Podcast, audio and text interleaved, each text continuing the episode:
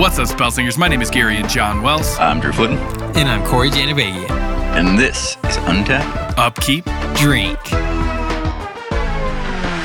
Beer up.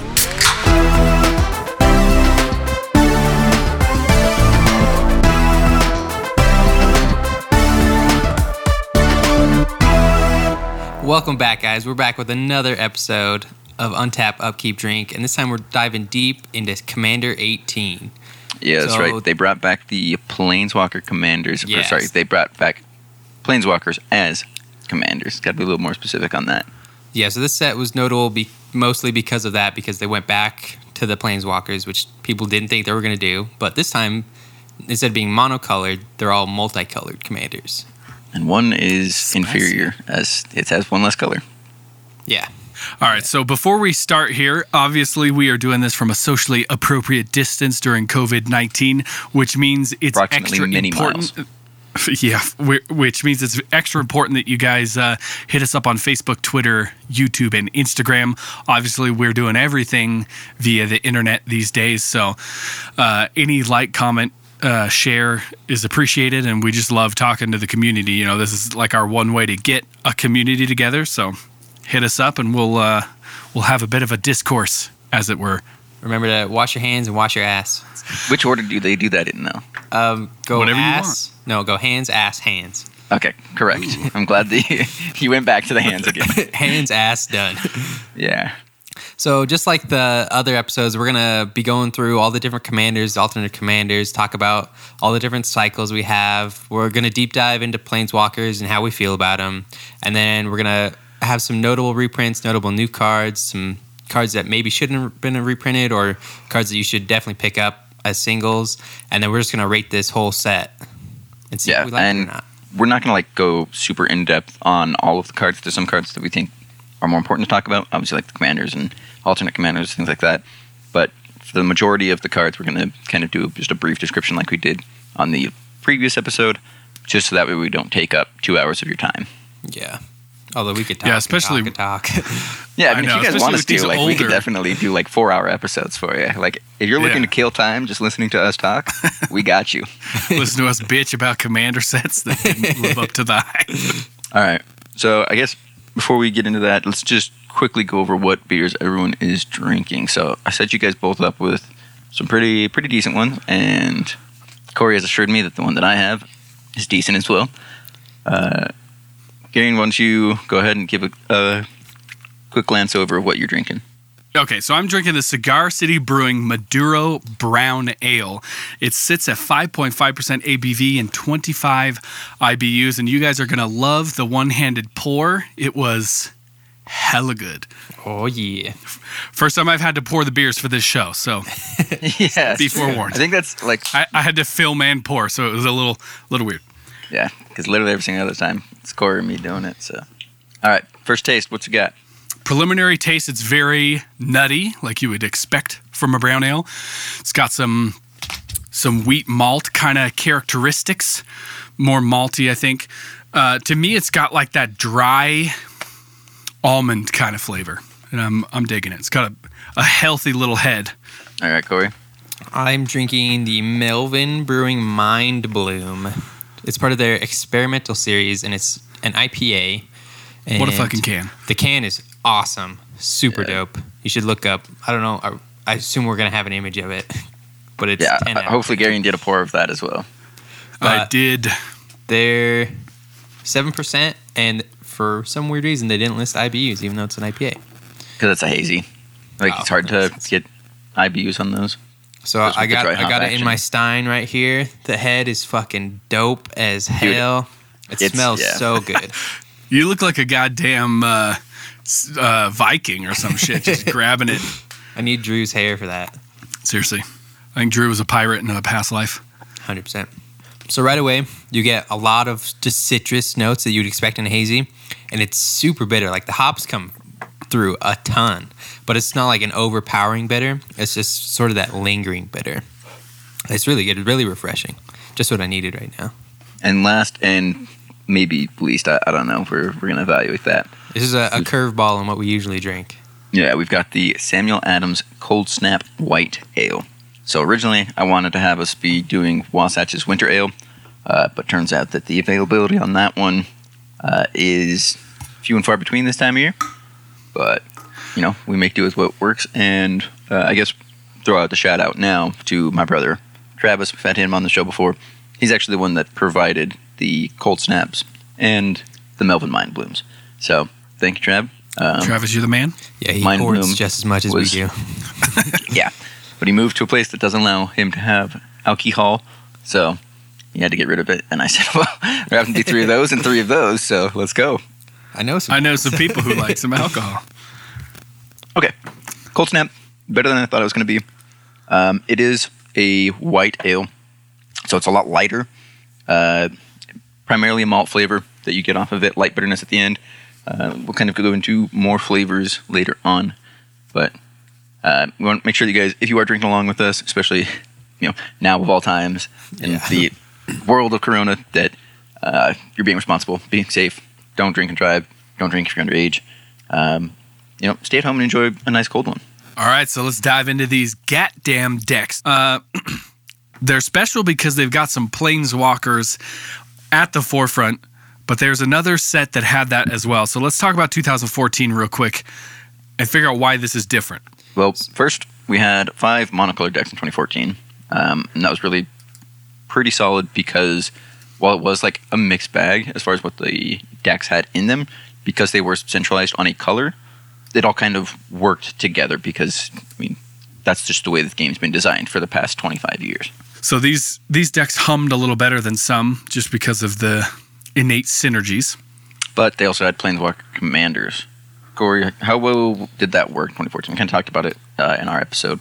So when these decks came out, Planeswalkers, everyone loved them, and they couldn't get enough of them, and they always wanted them as their commanders, and so WotC printed these. So we got to mess with, around with them and use them for a while, and I think we go into this a lot further on the C14 episode, but they just kind of slow the game down. Like they add new mechanics and they're really good, but they have their own problems that they bring to the table. And with this set, I think they, while they opened it up for the color pairings and stuff like that, they didn't exactly solve those problems. Yeah, I definitely would agree with that. Um, and kind of just out of curiosity, aside from you know the uh, the elephant in the room, would you say that those decks and those commanders are still relevant to the modern game? I think Teferi. Yeah, that's the elephant in the room, right? C14 or Yeah. C18? Commander 2014. I think Teferi is still really good because they made him stupid good. And uh, Freyalise, I've seen a lot of people play Freyalise. Just it's just mono green ramp. Yeah, I think that that's just 'cause that deck is just fun, right? Yeah, yeah, because it's just big stuff. And then I Daretti comes up every once in a while, but he's usually in the 99. But I've never seen anybody play Nahiri or Ob Nixilis. Yeah, I don't know if I have either. I think the nature of them being slow and not fun to play against and limiting you to one color just kind of limits them in their not necessarily playability, but the the want to play them. Like you said, Daretti, it's he's a great card, but you want to slot him into a two or three color deck instead of just a red deck. Yeah, he definitely works as far as like playing him as the commander. I think more so than what Yeah. Nahiri does because Nahiri just feels so limited in comparison to everyone else. Like Daretti is just you know general artifact good stuff, and to that effect, we actually have artifact good stuff as our first deck from 2018. Nice. Yeah, so this one was the blue red Is It Artifact deck Exquisite Invention. And this was piloted by Saheeli the Gifted. Ooh, everybody loves Saheeli. Saheeli is a fan favorite for sure. She's infamous because of the cat combo. Everyone So- loves the copycat combo. She's a two blue and a red for a four loyalty counter legendary planeswalker Saheeli. She's got a plus one, create a one one colorless servo artifact creature token. She has got another plus one. The next spell you cast this turn costs one less to cast for each artifact you control as you cast it. And then she's got a minus seven for each artifact you control, create a token that's a copy of it. Those tokens gain haste. Exile those tokens at the beginning of the next end step. And then all of Oh, these, shit. just like the old Planeswalker commanders have this line of text. This, whatever the card name, can be your commander. Yeah, so Saheeli has a lot going on there. Uh, Yeah. Servo token generation, token uh, is a theme in the deck in general.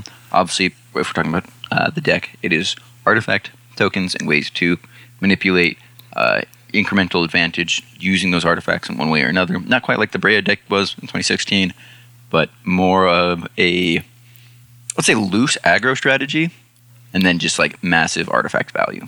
Yeah, you can start cheating out giant, giant artifacts with her plus one, with with her second plus one, because I don't know why they made gave her two plus ones. Yeah, uh, something that we see time and time again is that having that second plus ability just makes them so much harder to get rid of. But yeah, uh, also kind of looking at the next deck, which is Subjective Reality, which is the Esper White, Blue, Black. It is a top deck matters and kind of blink. And leading that one, we have Aminatou, the Fate Shifter. Some So intense art. Love Yeah. this art. So she's white, blue, black for legendary planeswalker Aminatou. Three loyalty uh, when she comes in. Plus one, draw a card, then put a card from your hand on top of your library. Minus one, exile another target permanent you own, then return it to the battlefield under your control. And minus six, choose left or right. Each player gains control of all non land permanents other than Aminatou the Fate Shifter, controlled by the next player in the chosen direction. And of course, she can be your commander. So, what is the big issue uh, with Aminatou? I don't know if you guys realize that just straight off the gate. Something that we've seen recently with bannings. Three mana planeswalkers that start at three loyalty are fucking miserable to deal with. I didn't know that. That was Truth. where you were going.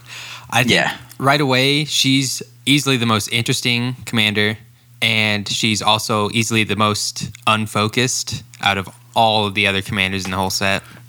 Yeah. Yeah, she definitely has many things that she can do, but I would argue, just you know, at the at the beginning here, that she's the most powerful of them. Yeah, because like each of her abilities can take your whole deck in a whole different thing. Like you can either do top deck matters, blinking stuff, or the minus six, which really is just a pain in the ass, and I don't know why they made an effect like that. Uh, because of her minus one. You can give other people your shit, and then you just minus one, and it returns it under your control for permanents you own, not permanents you control. So you get to you get the advantage from her ultimate. okay, I see that. I guess Yeah. 'cause As I've long as never you could seen. tick her up enough to keep her around. Yeah, I've, Yeah, and every Aminatou I've played with never used the minus six, even when they're at like 10, 12 counters. Like they just don't. yeah, it's it's not about it. worth. Yeah, it's not worth it because all of her other shit is just super good. Uh, what about the next deck? We've got Nature's Vengeance, headed up by Lord Windgrace. He's two black, red, green for a five loyalty legendary planeswalker, Windgrace. His plus two is discard a card, then draw a card. If a land card is discarded this way, draw an additional card. Minus three, return up to two target land cards from your graveyard to the battlefield.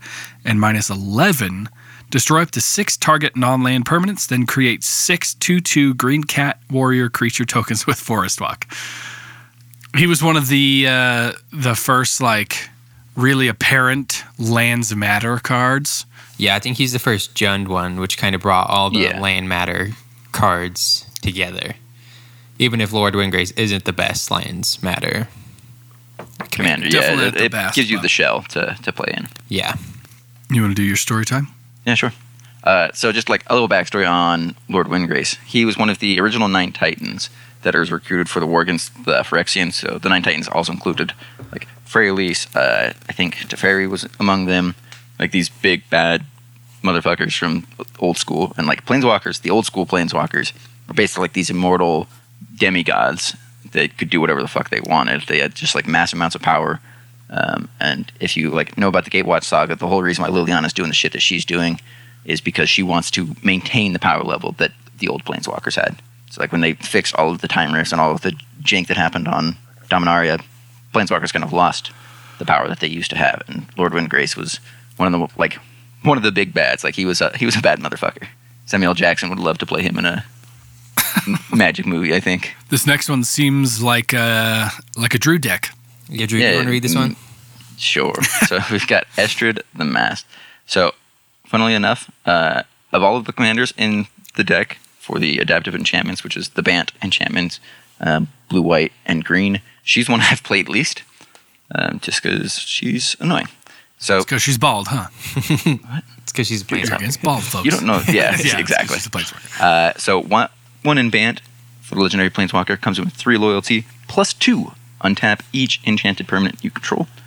Minus one. Okay. Create a white aura enchantment token named Mask attached to another target permanent.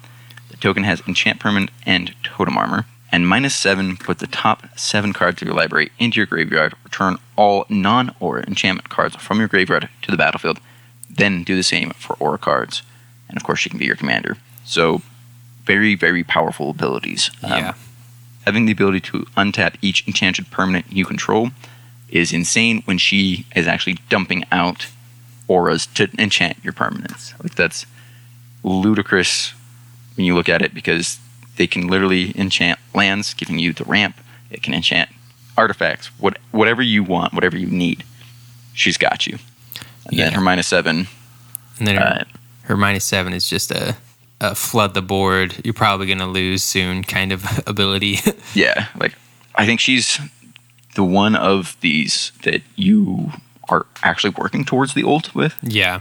I don't think the other ones you really care that much, like Saheeli kind of, but not really still. But Astrid is 100% like I want to use the ult if I'm if I'm playing her.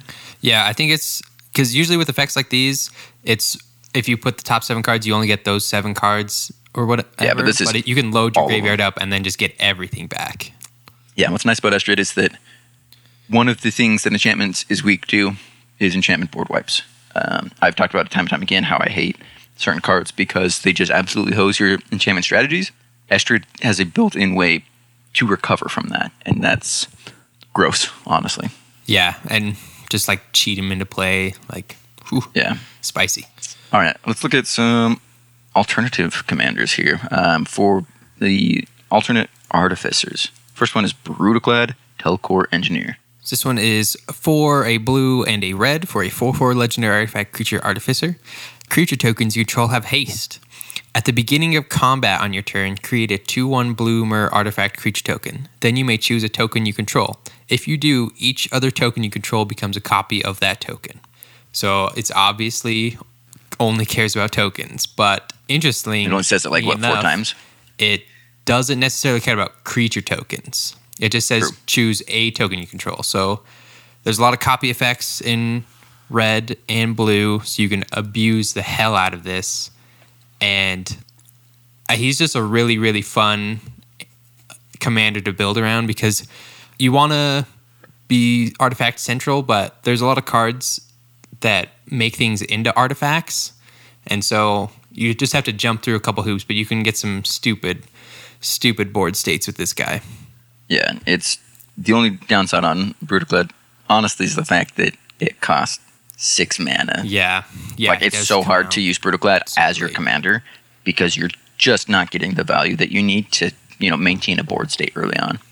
Yeah, the next one we've got is Tawnos, Urza's Apprentice, and we've got some CMC I'm a fan of. It's blue and a red for a 1 3 legendary creature human artificer with haste. For a blue and a red and a tap, copy target activated or triggered ability you control from an artifact source. You may choose new targets for the copy. Wow.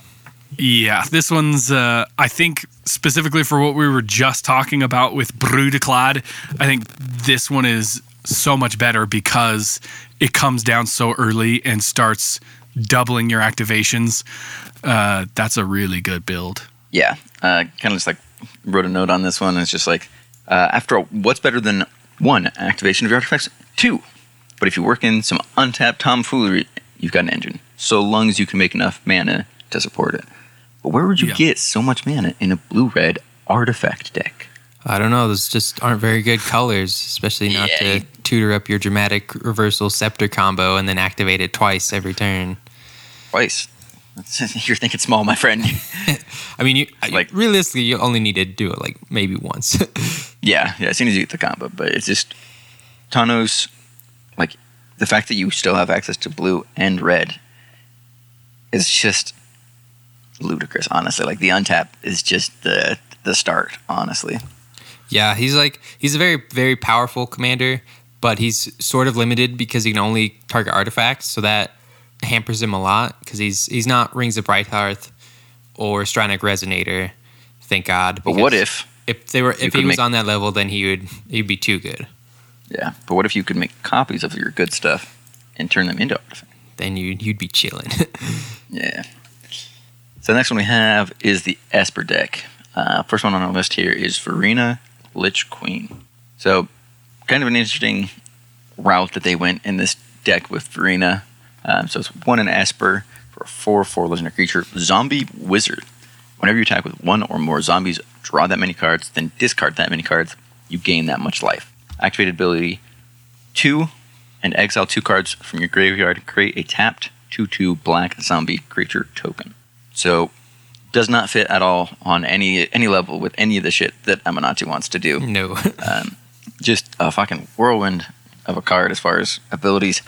Um, this one is kind of like the first time I read it, I was just like, ah, yes, Esper Zombies. Everyone wanted that, right?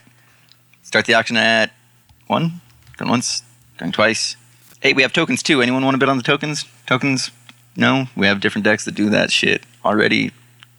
Great. And you're going to exile my graveyard, and Zombies is a deck that cares very much about its graveyard. Like, it's recursive and it is a creature strategy usually.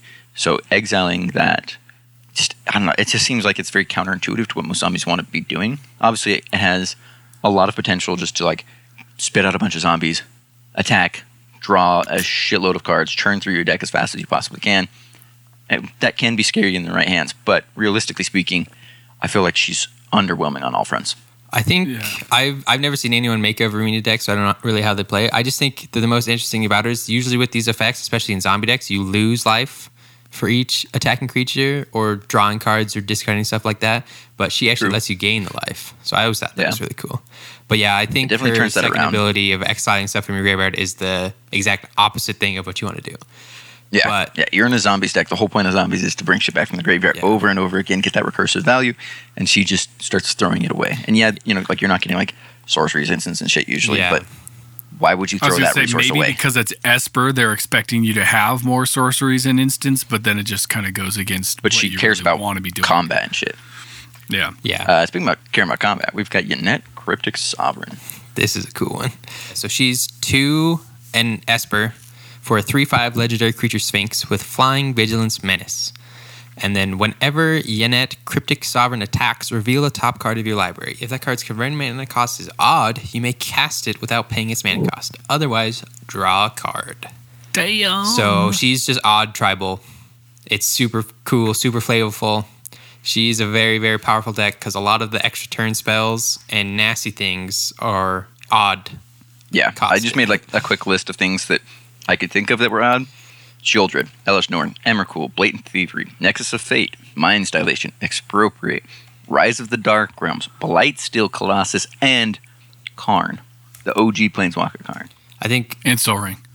Sol Ring, of course. I think a, another notable one that cares about odd tribal is Void Winnower, Yeah, which Oh, makes it yeah. you can't your opponents can't even cast even spells, and it just sort of locks half of their deck out. yeah, yeah. That one I I looked at and I was just like, I forgot that that one was odd because it cares about even stuff. Yeah, yeah. She's she's a really cool commander. She's kind of I don't know. There's not really a whole lot of interesting ways to build her because it is just I'm gonna just get to get the best spells that have odd casting costs and then cheat them out. Yeah, like you don't. It, it's really hard to build the deck too because you you want to go for these like ridiculously expensive Yeah. odd cards, and so like if you get them in your hand, you're like, well, shit, I need a way to put them back in my library. Yeah, exactly. All right. Uh, next deck we have is the Jund Lands deck. First card Jund. here. Gary, you want to throw that one down for us? Yeah, we've got Gyrus, Waker of Corpses. It's X black, red, green for a 0 0 legendary creature Hydra. Uh, Gyrus, Waker of Corpses enters the battlefield with a number of plus one, plus one counters on it equal to the amount of mana spent to cast it. Whenever Gyrus attacks, you may exile target creature card with lesser power from your graveyard. If you do, create a token that's a copy of that card and that's tapped and attacking. Exile the token at the end of combat. Uh, First up, I like that uh, his plus one plus one counters are equal to the CMC. Yeah. So this scales not only with your X, like a lot of X spells would, but also with the Jund mana you have to play on it and commander tax. So you're always Yeah. going to get Yeah, some Jairus- value. That's cool. Jairus Jairus, however his name is, uh, is arguably one of the best commanders when it comes to like having to replay it. Um, I also think it's fantastic that this is one of the most Jund commanders. And like, Oh, yeah. what I mean by that is that like, uh, it cares about ramp, big power. You got your green. You got your graveyard manipulation. You've got tokens, combat, like all of these things that are like green, black, red, just haste. thrown in together. It's a very, very well built commander. I think that It, it's it kind of feels a little bit like Geared to me. talk about him later. uh, Just attacking and making stuff. yeah, just Tokens. pumping out That's. Yeah. new fatties and stuff. That's cool. My biggest Next one. problem with him is that he exiles whatever you want to make a copy of, Yeah. and so you only Yeah. get to use it once. And in yeah, Commander, like you better make it count. like getting using a card twice is really good, but I think his like abusability goes down a lot unless you're just loading your graveyard up. And he can only you can basically only do it once a turn, so he just seems Right. really really slow. Yeah, there's some pretty obvious ways to upgrade the deck, which I think Corey Yeah. can talk about later. Uh, instead, right now, I'd like you to talk about Thantis, the War Weaver. So Um, least favorite commander spider. yeah, so I think everyone shits on this spider a lot, but I actually really like it just because of one line of text. But Thantis Oh, the I know which one. is three in Jund for a five-five legendary creature spider with vigilance and reach. That's not the line. No, this it's this one. When or all creatures attack each combat if able. And then whenever Yeah. a creature attacks you or a planeswalker you control, put a plus one plus one counter on Thantis the War Weaver. which is just a throwaway ability in my opinion. But Yeah, Thantis blocks all day, every day with vigilance and reach. So Yeah, Not she, too bad. She's the ultimate blocker, and then she just gets the whole board moving, and people just don't want to attack you. So she's kind of pillow forty because they'll swing into just a, a bigger and bigger Thantis. But I think she's a really cool Jund like aggro commander. I think she's a giant, giant disappointment as a legendary spider because yeah, people wanted Spider Tribal and they've been trying to make Spider Tribal, but this is not Spider Tribal in any way, shape, or form. This is just combat tribal, really. Yeah. She feels very like uh, Rhino or Ogre, like Mythos kind of thing, like where it's just like, let's attack, let's Yeah, just- shit up. Or Minotaur. Yeah, yeah. She, I think she'd be a really good Minotaur commander, even though she doesn't help Minotaurs. But it'd be, I I think it'd be more in flavor than a spider. Yeah. So our last deck is the Bant deck. What are our alternate commanders there? Uh, first one we have is Kestia, the Cultivator. Um, I really like the the design on this card. Yeah, Um, so for one in Bant, she's a 4 4 legendary enchantment creature, Nymph. She has Bestow for three in Bant. Um, and if you don't know what Bestow is, it's if you cast this card for its Bestow cost, it's an aura spell with enchant creature. It becomes a creature again if it's not attached to a creature. Enchant creature gets plus 4 plus 4 if you cast it for its Bestow cost. And whenever an enchanted creature or enchantment creature you control attacks, draw a card. Attack triggers are super, super easy to farm especially in a deck like this where it cares about enchanted creatures, which Astrid is going to put enchantments on things anyways. Um, and then it cares about enchantment creatures, which a lot of the creatures that you're going to be wanting to put in this deck anyways are already going to be enchantment creatures. Um, the next one is Tuvasa, the Sunlit. Uh, in my opinion, the better of the commanders for this deck. And it is just green, white, blue, just Bant. For a 1 1 legendary creature, Merfolk Shaman, Tuvasa, the Sunlit gets plus 1 plus 1 for each enchantment you control. And whenever you cast your first enchantment spell each turn, draw a card. yes. Uh, spoilers, you play enchantments in this deck. Uh, getting that first trigger is super, super easy, which means that you're basically drawing two cards every single turn. That in and of itself is very powerful. Um, when it comes to this, the obvious is just, you know, Enchantress. It's like, you like enchantments drawing cards? Let's just throw it all together. Um, you also like Voltron ideas. Great. You just suit up Tuvasa or anyone else, and Tuvasa is going to get bigger as well. Yeah, I think it's really interesting because you can go in the Voltron route, or you can literally just not play Voltron or auras or anything, and she'll still get bigger, and you'll still get, get keep drawing cards. So, like, I think right away people are like, "Oh, she's just the Voltron commander," but I actually think that Kestia would be the more Voltron because she can bestow stuff and stuff like that. While Tuvasa is just like Bant enchantment good stuff. Like you're always getting value, always drawing cards, always getting big creatures. Yeah. See, I would disagree that Kestia is the better Voltron commander. because Kestia really wants you to go wide to get as much card draw as you can off of the attack triggers, because it cares more about individual creatures attacking rather than one enchanted creature Oh, attacking. I, th- I thought it was just when one No, creature it's- attacks. Whenever a enchanted or Oh, yeah, enchantment that- creature. Yeah, that makes a Yeah, lot more that's sense. why Kestia is really easy to just to farm card draw off of. Yeah, that's pretty Kestia's good. pretty pretty solid. The next thing we're going to talk about after these uh, alternate commanders is the cycles from these decks. And the first cycle we've got are the Planeswalker named cycles. So we've got Saheeli's Directive, Aminatou's Augury, Windgrace's Judgment, and Estrid's Invocation. So these are almost like uh, extra spells that your Planeswalker's casting. Yeah. Uh, what's funny is that I think Saheeli's directive is just the worst of them by far. If I'm remembering correctly. So Saheeli's directive is X red red red for a sorcery with improvise. So you can each artifact you tapped after you're done activating mana abilities pays for one generic mana. Reveal the top X cards of your library. You may put any number of artifact cards with converted mana cost X or less from among them onto the battlefield. Then put all cards revealed this way that weren't put onto the battlefield into your graveyard. So it's it gets better and better the more mana you put into it, but it's really really hard because unless you're improvising a lot, which I think you have to, paying Yeah. like four mana or something into this won't get you anything. Well, you have to put like Do ten shit. mana minimum to even churn through your Especially deck. since like the big build around for this deck is to use a bunch of shitty little Thopter tokens or you know different artifact creature tokens in great order to to, get you ramp to you into right? bigger Yeah. artifact creatures. And so the chances of you, if you're not able to pull a high X value from this, the chances of you drawing two or three cards and then being decently big are kind of high. You might run into some big fat Eldrazi or something like that and just not get anything. Yeah, and then you could run into just dead cards. So Uh, I, next I one we have is- that it's the worst one. Yeah. Next one we have is Aminatou's Augury, and this one, the the potential is real on this one. Gary, why don't you go ahead? So we've got six blue blue for a sorcery. Exile the top eight cards of your library. You may put a land card from among them onto the battlefield. Until end of turn, for each non land card type, you may cast a card of that type from among the exiled cards without paying its mana cost. Now this is what so we're it's a high cost. You got eight mana, but uh, the potential upside is Ridiculous. there. Like Aminatou's Aug- Augury is, I mean, it's it is very reminiscent of like Mizzix's Mastery to me. Yeah. Like that high cost that you're putting in up front for just an absolute beating on the back end once everything you know resolves for it. Yeah, because it's Plus the artwork's dope. it's until end of turn. that more said McKinnon, man.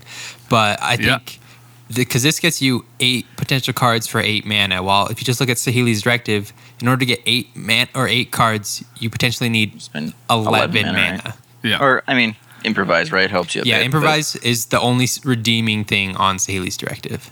I've seen Aminatou's Augury just destroy whole games, while I've never seen De- Saheeli's directive even go off. Like, The thing is, is that like with Saheeli's directive, you're investing a lot of like kind of small artifacts that are more for like progressing your game state individually, like mana rocks and stuff like that. That you hit those and you're like, "Yay! I have more mana now." yeah, yeah, I've seen Aminatou's Augury in a Golos deck is one of the most disgusting Oof. things I've ever seen because you're Oof. already cheating big mana costs. It's it's Oof. it's no fun. That's yeah. That one's kind of insane. Um, next we have is Windgrace's Judgment. Uh, this card is this card is very very good. So for 3 black green for an instant, an instant for any number of opponents, to destroy target non-land permanent that player controls. Yeah, I think if you just look at this as three Beast Withins, which would be nine Yeah, mana, right. this is only five mana. And you can destroy three of the biggest threats. I think it's a very, very fair card, and a lot more people should be playing it. Yeah, absolutely. Uh, it used to be expensive shit, but it's come down a lot. yeah, It's this like- is one of the, the chase cards in C18, Yeah. which I guess goes Yeah, to show you how this de- or this set was. Which I mean, yeah, but this card this card is very good. Um, I think that it it works exactly how you want it, literally every single time. Whereas there's other cards, whether it's Wrath or uh, like Beast Within effects, that you have to be very uh, a lot more selective with what you're able to destroy And so as soon as you see non-land permanent, like you just open the gate and you say pew pew pew. That's it. Yeah, this will save your ass a lot of times. Corey, you and I have talked about the next one a fair bit. When it first came out, this is like one of the ones that you and I were talking about Yeah, this card. because of just like the I, I think this card is a really, really, really powerful card. It's yeah. Would It's Estrid's Invocation. It's two and a blue for an enchantment. You may have Estrid's Invocation enter the battlefield as a copy of any enchantment you control, except it gains at the beginning of your upkeep. You may exile this enchantment. If you do, return it to the battlefield under its owner's control. So you basically get two for one on your best enchantment for three mana. for three mana, and it can change. Like a lot of these cards, when they come in, they're just stuck. They- like whatever you Yeah, they copy them- the one thing and that's just it. they're the best thing that you have at that moment. While this can scale every turn, if you play it- another thing, you can get two of them. Yeah, it's the best thing that you have always. Just imagine you have a doubling season out, and you have this out, and now you have two doubling Yeah. seasons out. Or you had like I don't know, uh, what is the not high market? Black market. Yeah, there we go. Yeah, imagine you have black market, you copy it, and then a couple turns later you play doubling season. You're like, well, black market, you're doing great, and I got the counters on and everything like that. I invested the resources. Now I want that doubling season. So now you got two doubling season. Yeah, the I think just the versatility of this card is insane, especially because it's only three mana, so it comes down early, gets it already gets the ball rolling, and then late game when you get better stuff, you can just have it become the better stuff. Yeah, and when there are a lot of uh, enchantment creatures rolling around, it can also just be a creature in a pinch if you need it, which is ridiculous. Plus, there's this crazy keyword called constellation that cares about enchantments entering the battlefield every turn. Even if you're just recopying the same thing over and over again, you're getting constellation triggers, which I don't think I can stress how powerful that mechanic is when it's free. Yeah, it's Quite good. Yeah, I think this is. Um, I think it goes in a lot more decks than it should be ran, and I'm actually okay with people not playing this card as much because I hate it. Uh, I put it in. I put it in decks that it doesn't belong in. That's for sure. oh yeah, it's super good. Like you'll always get something to copy. All right, guys. The next cycle we've got are the mixed legends. So we've got Varchild, Betrayer of Keldor, Yuriko, the Tiger Shadow, Xantcha, Sleeper Agent, and my boy, Arixmethes, the Slumbering Isle. First one we've got is Varchild, Betrayer of Keldor, two in a red for a 3 3 legendary creature human knight. Whenever Varchild, Betrayer of Keldor, deals combat damage to a player, that player creates that many 1 1 red survivor creature tokens. Survivors your opponents control can't block, and they can't attack you or a planeswalker you control. When Varchild leaves the battlefield, gain control of all survivors. What a what a weird fucking card, you guys. Yeah, so this is actually a card that was or alluded to forever ago. I think I think it was Ice Age because there's a there's one card that makes survivor tokens and it's a cumulative upkeep and so it, it keeps making survivor tokens but the the problem is it puts survivor tokens on your opponent's field.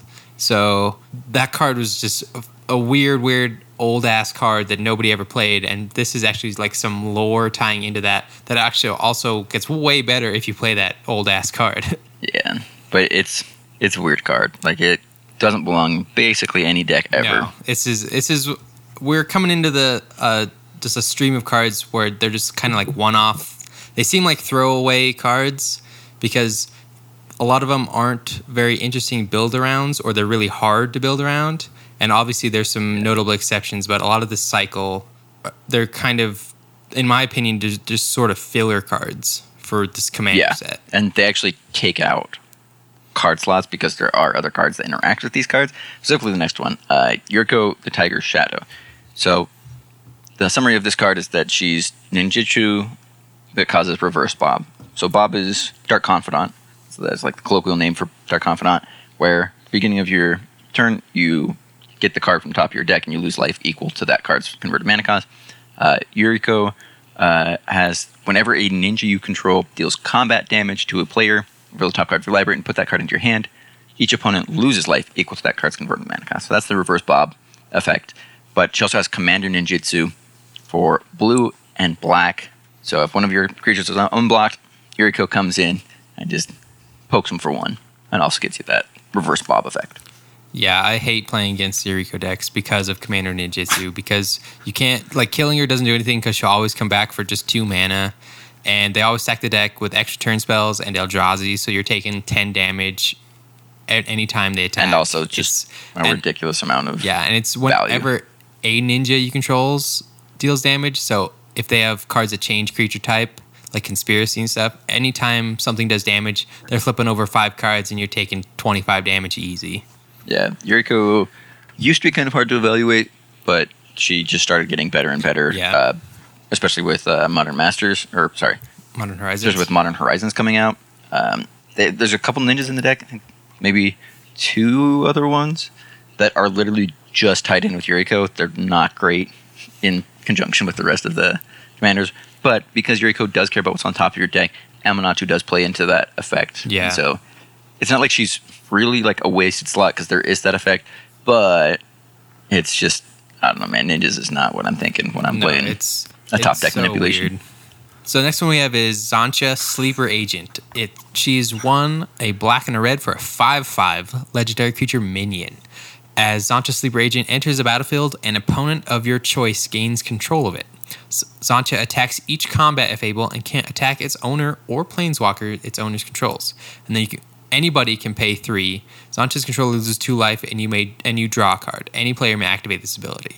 So she comes in for cheap. She's big, big girl.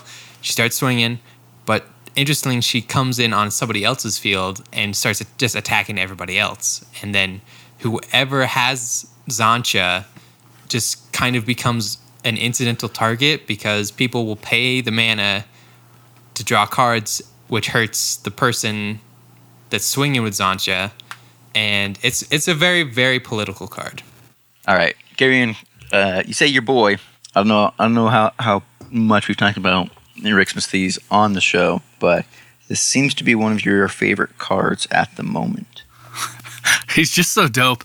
I like uh, first and foremost that he's a kraken. Uh, mostly just because I'm that type of guy. I'm a seafaring pirate type of guy. But uh, no, what really, really attracted me to Arixmethes Slumbering Isle is he is two green blue for a 12 12 legendary creature kraken. So he's one of those thing in the ice type cards, very, very under undercosted, but with the stipulation that he enters the battlefield tapped with five slumber counters on it. And it says as long as Arixmethes has a slumber counter on it, it's a land. But wait, there's you more. ca- but yeah, but wait.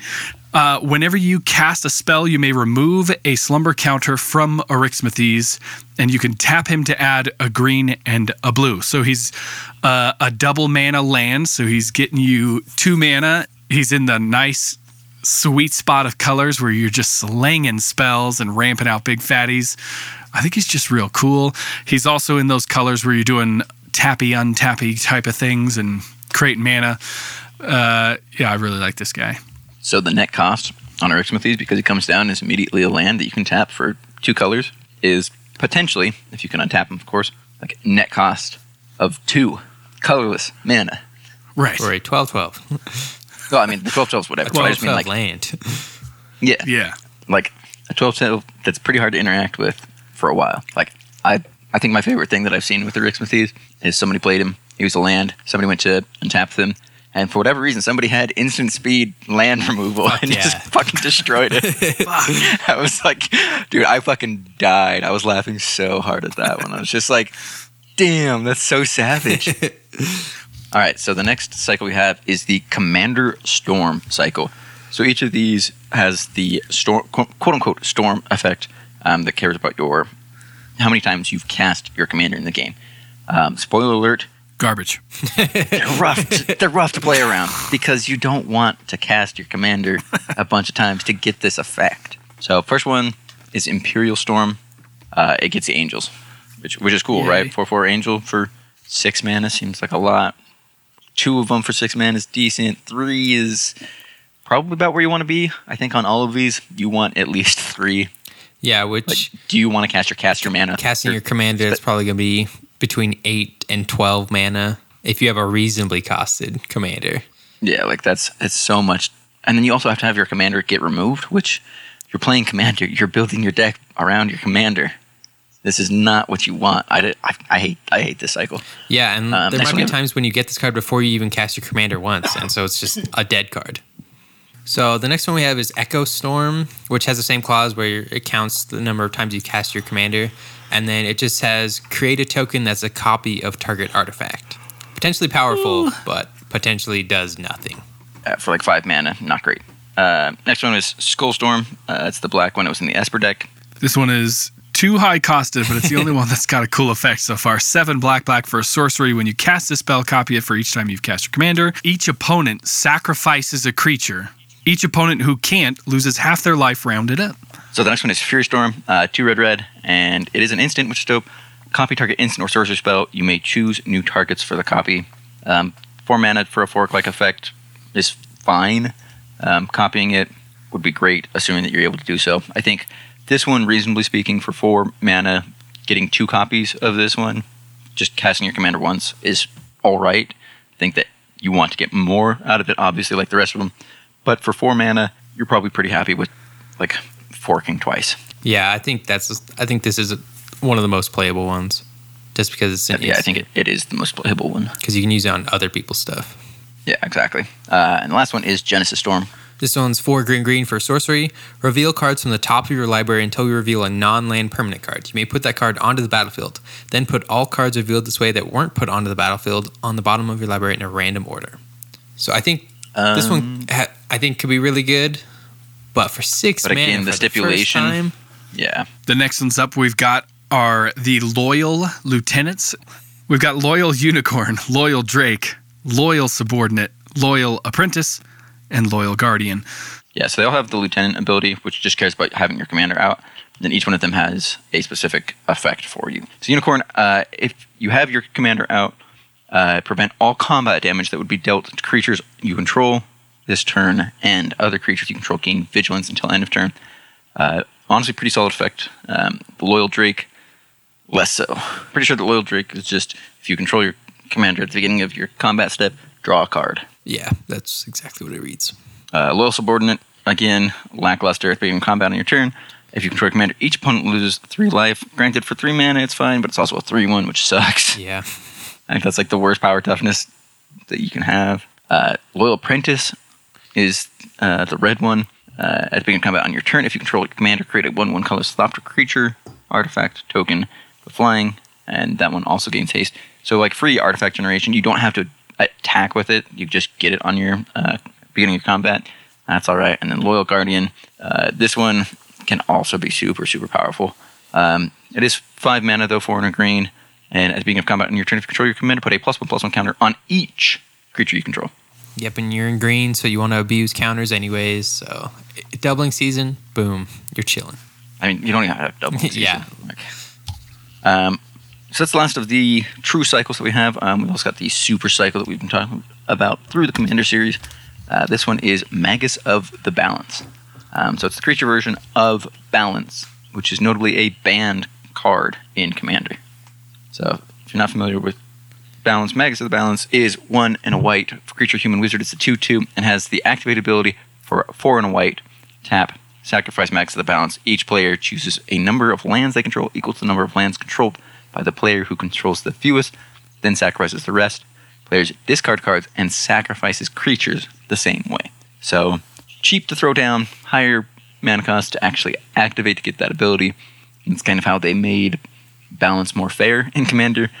But this card is a backbreaker. I love how balance is just it's it's good based solely on the assumption that the person playing the white deck is always going to be the shittiest player Yeah, this is and have the But least. that's the reason why it's in why, that why balance was made as a white card. yeah. The the only way to help white is to make everything else suck. All right, so that's it for the cycles here. There's not really a boogeyman of this cycle that people are chasing after. So let's actually get into the beer reviews. Um, I think I'm just going to start it off here with the Samuel Adams Cold Snap. It is a white ale with spices, and it tastes like a light, malty, slightly Beer. bitter beer with spices. Which ones I couldn't really name. Probably some nutmeg, cardamom, uh, maybe like a little cinnamon. It's it's a winter winter ale. Um, it's fine. It's not at all what I would ever want on a winter's day, Uh, so I don't know why it's a, a winter beer. Maybe like more like a, a Thanksgiving, not so much like winter. I want some darker shit for that. Yeah, it's not super uh, pumpkin spicy, holiday spicy to me. Like when I first drank it, I thought it kind of it was almost spicy in a way. And then when I looked up the description online, it showed that there's like white peppercorns, and so there's like sort of a, an array of spices that are more like in line with maybe hearty spices. But there's definitely that kind of classic, you know, malt and, and sugary spiced stuff. There's probably cinnamon and shit like that in there too. To me, it was just clean. It was just real Yeah, clean. it's super simple. Corey, what was your take on it? Um, I thought it was it was super super sweet, and I really liked it. But like both of you guys said, it was really crisp and smooth, and it was a lot more malty than I thought it was going to be. I didn't get Yeah. like any spice characteristics, so maybe my palate was just fucked. But I like I was Maybe kind of hoping that there was going to be some time, holiday so. spice Yeah. characteristics, but I really didn't get any of that. So it was just a really, really good, solid malty beer for me, and I, I really liked it. Garen, I do want to talk about the uh, Cigar City Maduro next, so if you Yeah, would. real quick, I want to talk about the can. It literally is decorated like a cigar. Yeah. I didn't notice that until Yeah. uh, I was after uh, after I was drinking it. Also, you should Um, scroll down to the bottom of the page after you do your own like description of it. The bottom of the page. After What? you do your description of it, go ahead and do your Okay. description. So, to me, it's just nuts. You know what I mean? And not even just nuts, but like nut husks. like when you're when you're at your grandma's house and she's got a nutcracker and a bag of mixed nuts. You know what I mean? Like there's that aftertaste that you get after eating multiple different kinds of nuts. It's just dry and malty and nutty. And to be honest, it's not like a refreshing beer in the way that most beers are, but it's super good. But it, it has a weird lingering aftertaste. It doesn't taste bitter. It doesn't taste malty. It just is like dry. Uh, Corey, what about you? What was your take on it? so I didn't really get a lot of nuttiness. I got a lot of coffee notes Same. and chocolate notes, and Same. Whoa. there was it was very, very malt forward, which I I really like I liked. agree with that. It was super smooth. I didn't really. I got some notes of alcohol throughout it, but it Yep. was just sort of very, very on the back end.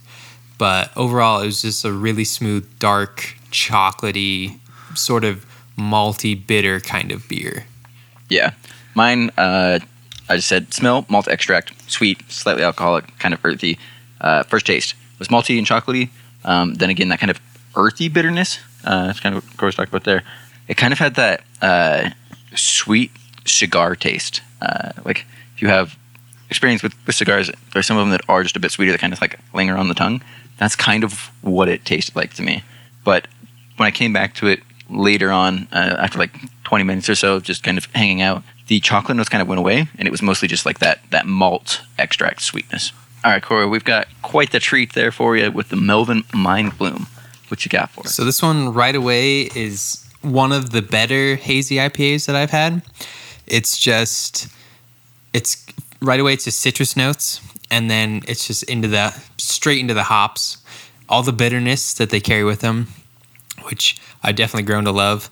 But if you don't like hops, this is definitely not for you because it's just got that lingering malt or that lingering hop taste that you would expect in an IPA, and it's it's balanced really well with the all the citrus right at the beginning. See, I find that also really interesting that that's like your interpretation of the, the flavors because for me, I didn't have that like harsh bitterness. It was very like light, and it wasn't really so much citrusy. as It was more like tropical. Like Hell yeah, that's me too. yeah, because like when I was tasting it, uh, first off, I like barely cracked the can, and immediately like I was like, oh lordy, this is gonna be a good one. like it was just so good, um, like on point. I was just like, this one is definitely gonna be a winner every damn time. Um, first taste, I was like, this is a summer beer. This is what I want yeah. on tap for the summer, all summer long. Like I haven't been super big into IPAs as we've talked about several times, but like these types of IPAs really get me more into that style of beer. to me, like same as you, Drew. When I first took my first sip, I was like, there's no hops in this at all. This is super mild. I'm tasting fruit. What is this fruit? And I probably sipped it four or five times going, I can't pick out the fruit. And then finally it came to me mango. I was like, oh shit, yeah, that's what that is. It's mango. And then uh, it, first of all, it looked like orange juice. It's just a nice, dark kind of orange color. It had a big, fat, thick head on it. And I don't know. To me, it was like maybe it was because I just ate or whatever, but to me, it was not at all bitter. It was just Yeah. flavorful and sweet and juicy and fresh. And then it finished up like after I had been drinking on it for about an hour. Then it finished up with some of those hops and that Yeah. bitter. It but it like, wasn't like, finished like so a- much that it was like, God damn, I can't not taste it. You know? Yeah, it kind of finished like a. To me, it was like a, a green mango where it had a little bit of that kind of like vegetal bitterness more than actual hot bitterness. All right, let's finish up this episode. We're just going to talk about the important mentions. Uh, just some general goodies. We've got Forge of Heroes, uh, which is a commander-specific card. There's about uh, what the number of times you cast your commander, you get a plus one plus one counter on it if it's a creature, or uh, an additional loyalty counter on it if it's uh, a planeswalker. Very, very strong. WotC, if you're listening, stop doing that. stop doing the, you know, times you cast your commander. I don't like yeah, I think they figured that out. yeah.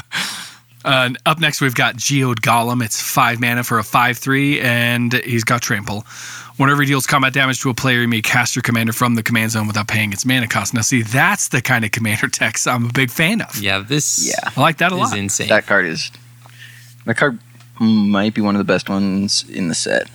Uh, And I, I really like that he's really, really strong, colorless, so he can slot into whatever you're doing. And he's a commander specific card. So you can drop a big ass, cheaper bomb like this and not affect all of magic. Just really hone in on those commander decks that need it, you know? yeah. Uh, next one I have on the list is Endless Atlas. So this is the Endless Atlas is a two drop artifact with the ability you pay two and tap it and draw a card. Activate this ability only if you control three or more lands with the same name. Uh, of course. So this was one of their very first steps in helping mono white and mono red card draw because there's not much else. Yeah. Uh, so for the artifacts decks, we have Blasphemous Act, which is Oh, one of my favorite board wipes in general. Um, for some reason, I love red board wipes, even though they're generally not great. Um, this one costs like 13 mana, but its cost is reduced for every creature on the battlefield and does 13 damage to everything. So it's relatively cheap for a pretty solid board wipe. Uh, next one we have is Mimic Vat, which is just an artifact staple always. Yeah, another one we got on this list is Mirror Works. Basically, you can pay two anytime a non token artifact creature enters the battlefield, and if you do, you create a copy of that artifact. So, just giving you some ways to double up on your little tokens. Yeah, and then we've got Retrofitter Foundry, which is it's a very weird card because you basically it upgrades your tokens over time, and so you sacrifice a token and make a better token. It's kind of really slow and not very good though. Uh, we've also got Unwinding Clock, which is a solid include. Yeah, it just basically Seedborn muses your artifacts on other people's turns. And then there's Soul of New Phyrexia, which makes all your permanents indestructible. Which it's it's very very hard to beat. Yeah, true, true. We also have Sharding Sphinx, um, which is a, just a rough, rough name for a card. I think it was good back in the day, but nowadays, yeah, now like, uh, I mean, just get it like uh, some Pepto Bismol or something. You know. um, so whenever an artifact creature you control does combat damage to a player, you may create a one-one blue Thopter target artifact creature token with flying. So it's really awesome that it itself is an artifact creature to get the ball rolling. Then you're creating more Thopters that are also attacking, that are doing damage that duplicate because it's not non-token artifact creatures; it's just artifact creature tokens.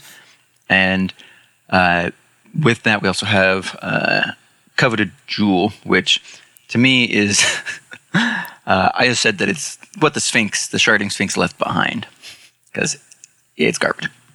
Uh, when coveted jewel enters the battlefield, draw three cards. Seems cool. It's also six mana and add three mana of any one color to your mana pool. Uh, solid. And last but not least, or actually absolutely least, whenever one or more creatures an opponent controls attacks you and aren't blocked, that player draws these cards and gains control of coveted jewel. Untap it. So they don't even have to deal damage, they just get the artifact. Uh, another card I like, not colorless, We talked about it before. If it made the cut, Treasure Nabber, two in a red. Whenever an opponent taps an artifact for mana, gain control of that artifact until your next turn. So basically, you just turn everybody's mana rocks into your mana rocks. Yeah, there's been a lot of times where it's, somebody has a, a treasure nabber out and people just don't tap their Sol Ring. It's like, nah, I'm, I'm good. Which it Which is just about Exactly, as good. yeah. Yeah. next one we have is Enchanter's Bane. It's one in a red for an enchantment. Fuck this card. At the beginning of your end step, target enchantment deals damage equal to its converted mana cost to its controller unless that player sacrifices. This is as close as, we, as we've gotten to mono red enchantment destruction. and it most of the time it Not quite enchantment anything. destruction, but potentially player destruction of those who control enchantments. Slowly. very, very slowly. This card is very amusing to me in that it is an enchantment in red to fuck on enchantments, but it's like it's treading the the holy line that red is not allowed Yeah, to interact with enchantments. I respect it, but God, just come on, because like, just you pl- you play this and then you target somebody's Rhystic Study. They're never gonna sacrifice it. They'll play three life. Like it does. It will never do anything. Yeah, you have to put it like not on their most important piece, but just the thing that's to deal the most damage to them to make them actually have to do something with it. But even then, it's just like, yeah, I guess I'll sacrifice this like eight mana enchantment because I want something that's you know a bit better, anyways. Yeah, it's just it's not impactful enough, just because it only does one thing. Yeah. Um, as per top deck, got some nice, nice mentions here. We've got Mulldrifter. Uh, Cutest fish. Yeah. Isolated Watchtower, I believe the the new one. But again, it helps you just manipulate your top deck as a land, which is dope. Uh, we've got Duskmantle Seer, which is just Party Bob. Everyone gets to look at the top card. Everyone gets to take damage, then put that card in the hand. Uh, party Bob likes to party. I don't think there's you know anything more you need to say about that. Corey, you want to just miracles? So the next cycle we have are miracles, which in the top deck manipulation deck you'd think would be some of the most powerful cards you could print in that one. But unfortunately, they only printed one new miracle, and that's Entreat the Dead, which is basically just mass reanimation. Um, some other notable miracle cards are Entreat the Angels, which makes angel tokens, Devastation Tide, which is just a, a board wipe, and then Banishing Stroke, which is just a return to dust. Um, then they have a fun one, uh, Primordial Mist. You manifest top card of your library uh, each turn, um, and that just gives you this 2 2 creature, but it has an activated ability to exile a face down card you control, and you may cast that card. Um, so basically, just gives you an extra card. You're allowed to look at that manifested card anyways. So it just has that really nice extra effect that you get to uh, not waste that card. Because manifest normally you're only able to flip up if it's a creature. Yeah. You pay that creature's uh, uh, just like normal converted mana cost. So I think that Primordial Mist is, is a dope new card that we really like. Um, we also have Mortuary Mire, which is just another card to help influence your top deck. You can just put a thing when it enters the battlefield, you put a creature card on top of your library. And so you care about the top of your library anyways. It's also nice to just give back a creature if you really need it. Yeah, then we have Night Incarnate, which is four and a swamp for a three four death touch, and then it's got Evoke for three and a black. And when it leaves the battlefield, all creatures get minus three, minus three until end of turn. So it's kind of like a mini board wipe. Yeah, this one's dope. First evoke card we've had, like first new evoke card we've had for a while. Um, the next kind of group that we have with the top deck is just the top deck manips, uh, which is the top deck manipulations. so we've got telling time, brainstorm, and then the three P's. We've got portent, ponder, and predict. Uh, they all care about top deck drawing cards, shit like that. Uh, and the card that I found was amusing that it's not great in this deck, but it sure is good in other decks. Um, it's Treasure Hunt. It's one in a blue for a sorcerer. Reveal cards from the top of your library until, until you reveal a non land card. Then put all cards revealed this way into your hand. All right, so first one we're actually going to read out here is just Bloodtracker. Three and a black for creature, vampire, wizard for two two as flying black. Pay two life, put a plus one plus one counter on Bloodtracker. Decent ability in and of itself. Uh, and when Bloodtracker leaves the battlefield, draw a card for each plus one plus one counter on it. So it's that last ability that we really care about. Uh, plus one plus one counters are super easy to manipulate. We've talked about dozens of times at this point how you can do that. Having the ability to have a creature like that that you cash in later, or you know an opponent does for you, and you just get a bunch of uh, cards off of it. Super super good. Yeah, the next one we have is Crash of Rhino Beetles, which is four in the green for a 5 5 creature insect with trample. And it gets a plus 10 plus 10 as long as you control 10 or more lands. no big deal. Just Seems a, decent. a 15 Uh, 15 for, for 5. Uh, Whiptongue Hydra for five and a green. It's creature Lizard Hydra, super dope. Uh, for four four reach, when it enters the battlefield, destroy all creatures with flying and put a plus one plus one counter on Whiptongue Hydra for each creature destroyed this way. Uh, Hydras are good. Yeah, this is like a weird one sided anti flying board wipe. And the last card we have for the Jund deck here, Corey. It's Reality Scramble. So it's two red red for a sorcery. Put target permanent you own on the bottom of your library. Reveal cards from the top of your library until you reveal a card that shares a card type with that permanent. Put that card onto the battlefield and the rest on the bottom of your library in random order. It also has Retrace. You may cast this card from your graveyard by discarding a land card in addition to paying its other costs. So you can potentially do this a bunch of times. And this works on tokens. So you just pitch a token, cheat out a Blightsteel Colossus or something stupid. I think it's a really cool card. Doesn't see enough play. Um, next deck here, last deck, is the Bant Enchantments deck. Kruphix's Insight, look at the top six, put up to three enchantment cards into your hand. Uh, it's only three mana, so it's basically three mana, draw three in the enchantments deck. Herald of the Pantheon reduces the mana cost of your enchantments. Uh, Aura Gnarlid. Um, for Voltron decks, you need something to pilot the mech. Aura Gnarlid is one of those creatures for early game. Um, Bruna, Light of Alabaster.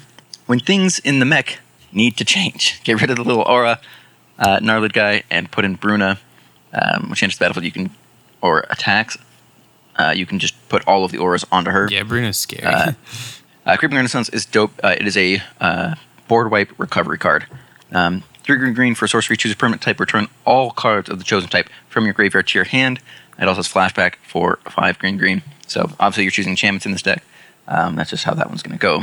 Um, Heavenly Blademaster is another one that, kind of like Bruna, um, it is trying to get all of the auras and equipment that you control onto it when it enters the battlefield, and that allows you to, with this case anyways, buff other creatures uh, for each aura and equipment attached to Heavenly Blademaster. Uh, flying and double strike, that's just a good creature to have all of your auras on in the first place. This card is meant to kill people. Um, the, I think, best but not best uh, new card that we've got is Octopus Umbra. uh, the Umbra cycle is a lot of a lot of good enchantments because they have totem armor, which if enchanted creature would be destroyed, instead remove all damage from it and destroy this aura. So totem aura, super dope. This one is an enchantment for three.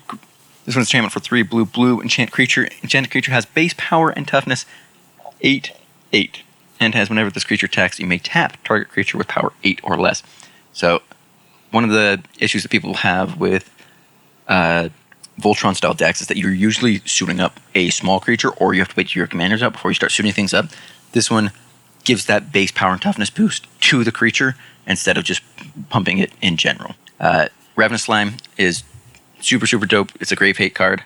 Uh, Nylea's Colossus is a constellation that allows you to double power and toughness uh, of whatever target creature you want, which means that anytime you're drop, dumping enchantment in, you're basically trying to set up a one punch, um, which is super Yeah. dope. Myth Unbound, I've been killed by Nylea's Colossus way too many times. yeah, it's like seven mana, but it's worth. Uh, Myth Unbound uh, isn't the best because, like we keep saying, we don't want to cast our commander multiple times.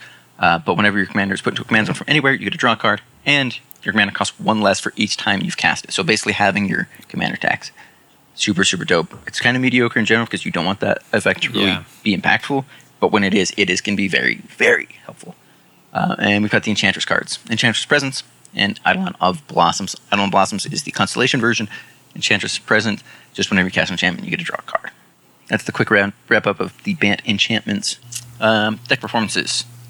Uh, have you guys actually played these decks? Yes, I have. And they are so goddamn slow. Yeah, yeah. Especially if you're using the Planeswalkers. Uh, all right, let's talk about the artifacts decks. Exquisite Invention, Corey. So this one, it's on the faster side just because it cares about artifacts and cheating costs, so you can get the ball rolling super fast. But it's really hard to recover from a board wipe once you're going because Yeah, that's for damn sure. if all your artifacts are done, then you're kind of done. So you kind of have to rebuild and rebuild and rebuild. So it's just artifact problems. Yeah. Uh, what about subjective reality? The top deck Esper deck. So this Do you have any experience with that one? I've I've played against this one and the it's scary because you really don't know what they're doing, but the precon isn't that powerful. Like Aminatou's super dope, but the stock deck there They limited the a actual- lot going yeah. on because it was kind of the most unfocused deck. But yeah, I will say when you play this deck, you feel powerful because you are like setting up your turns and just like, oh man, this is exactly how I planned it. Like literally last turn, but yeah, you know, it is what I wanted to yeah, do.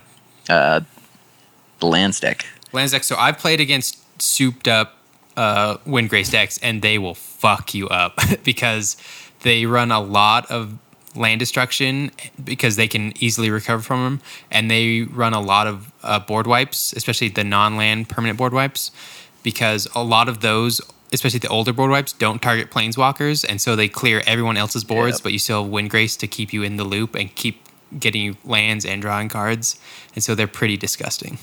Darian, what was your take? Yeah, I think it's the same thing as Aminatou Yeah. though. The the stock deck isn't awesome. It's not terrible, but it's not great.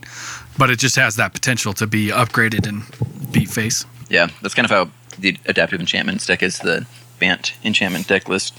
It's not Enchantress, which is what we want it to be, just because that card draw engine is so real in Enchantress. But it suffers very much from the same flaws as what the artifact deck does. If you get blown up, you you basically sit out the rest Yeah, of the game. it's so hard Like, to come back. you can't recover as well in enchantments I feel as you can in artifacts because artifacts like in and of themselves have like a lot of ramp synergies and stuff like that whereas the artifacts like man it's it's rough uh, I think that the stock deck itself synergizes pretty well but it's really trying to split the board on what it wants to do um, has some of the enchantress ideas with way too much Voltron shit that's just like very low power Yeah. um, let's step back to 2014. Uh, and if we can do a quick comparison, these planeswalkers versus the old planeswalkers. Are they more powerful, less powerful? Better. What do you mean better? Much better. They got more colors, uh, so you can actually do shit with them, which is important. Corey? I think they are better, like Aaron was saying, but I think they're less focused just because in the 2014 decks, they were just sort of, this is what green is going to do. This is the green deck. While if you just look at the Esper deck, like there's wildly different abilities. And I think the Planeswalker commanders, they range from how viable they are, which I think could be a good thing because it allows for different playstyles. But I, I think the the ceiling is a lot higher, but the floor is a lot lower too. Yeah, I think that they're better as commanders, strictly because they're more colors. I think that they're worse in every other Yeah. aspect. Like the actual abilities, I, I guess good old Ob and Nahiri were Yeah, they We're all right, they're but- down there. but like the other three are like solid are going to continue to be played. I don't really see much play of these planeswalkers in the 99, but I see the other planeswalkers from 2014 in the 99 all the time. yeah, I've seen the only deck that I usually see is the Windgrace as the pilot, and then every once in a while an Aminatou pops up in like a five color deck just because she's weird and lets you draw cards.